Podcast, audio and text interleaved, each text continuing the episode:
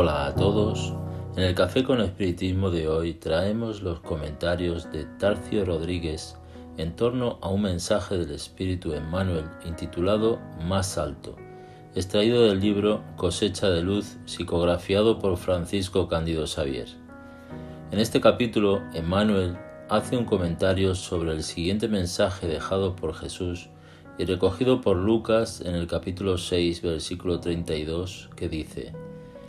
si amáis solamente a los que os aman, ¿cuál es vuestra recompensa? El comentario de Manuel es, evidentemente es siempre más fácil estimar a los que nos aman, valorizar a los que nos sirven, apoyar a los que nos aplauden, alegrarnos con aquellos que se regocijan de nuestra presencia, solidarizarnos con los que nos siguen, alabar a los que nos reverencian, ayudar a los compañeros agradecidos y trabajar con los que son afines a nosotros. Con Jesús, sin embargo, la vida nos impulsa a directrices más altas. Es necesario disculpar a los que nos ofenden y orar por ellos, comprender a los que no nos ayudan, respetar a los que nos desaprueban, bendecir a cuantos nos puedan crear problemas, dar prestigio a las causas en el bien para todos, aun cuando vengan de aquellos con los que no comulguemos con sus puntos de vista, admirar a los opositores en aquello que demuestren utilidad, auxiliar a los hermanos indiferentes e incomprensivos y contribuir en las buenas obras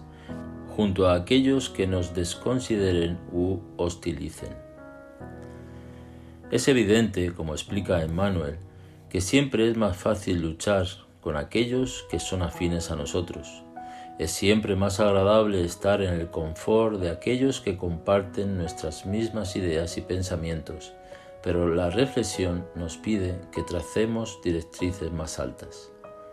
Sabemos que el amor al prójimo es el principio de la caridad y el amor a aquellos que no nos agradan o hasta incluso nos ofenden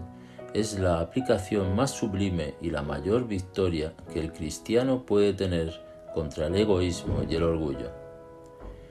Al comentar sobre este tema en el libro El Evangelio según el Espiritismo, capítulo 12, ítem 4, Allan Kardec nos dice que, para el creyente, pero sobre todo para el espírita, la manera de ver es muy diferente, porque fija su mirada en el pasado y en el porvenir, entre los cuales la vida presente es apenas un punto. Sabe que, por el destino mismo de la tierra, no habrá de encontrar en ella más que hombres malvados y perversos, que las maldades a que está expuesto forma parte de las pruebas que debe sufrir, y el punto de vista elevado en que se coloca contribuye a que las vicisitudes le resulten menos amargas, ya sea que éstas provengan de los hombres o de las cosas. Si no se queja de las pruebas, tampoco debe quejarse de aquellos que les sirven de instrumento. Si, en vez de quejarse, da las gracias a Dios porque le puso a prueba, también debe dar gracias a la mano que le proporciona la ocasión de demostrar su paciencia y su resignación. Ese pensamiento le predispone naturalmente al perdón. Siente, además, que cuanto más generoso es, más se engrandece ante sí mismo y se ubica fuera del alcance de los dardos malévolos de su enemigo. El hombre que en el mundo ocupa una posición elevada no toma como una ofensa los insultos de aquel a quien considera inferior.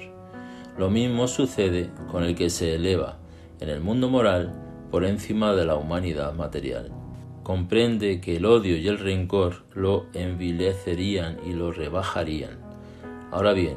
para que sea superior a su adversario es preciso que tenga el alma más grande, más noble y más generosa.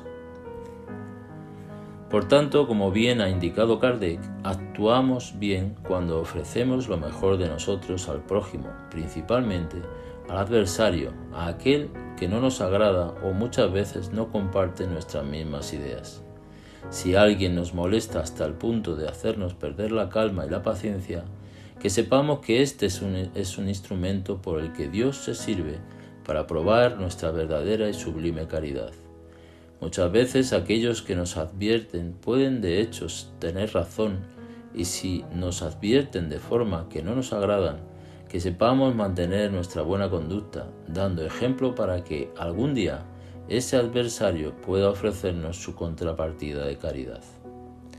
De esta manera, concluimos con lo que dice Emmanuel al final de este mismo capítulo 24, expresando que, como es fácil de anotar, todo nos agrada cuando se trata de actuar en base a que los patrones de convivencia nos lisonjeen la personalidad. Sin embargo, para servir al Cristo es necesario colaborar en la construcción del reino del amor, con la obligación de que nos alcemos más alto,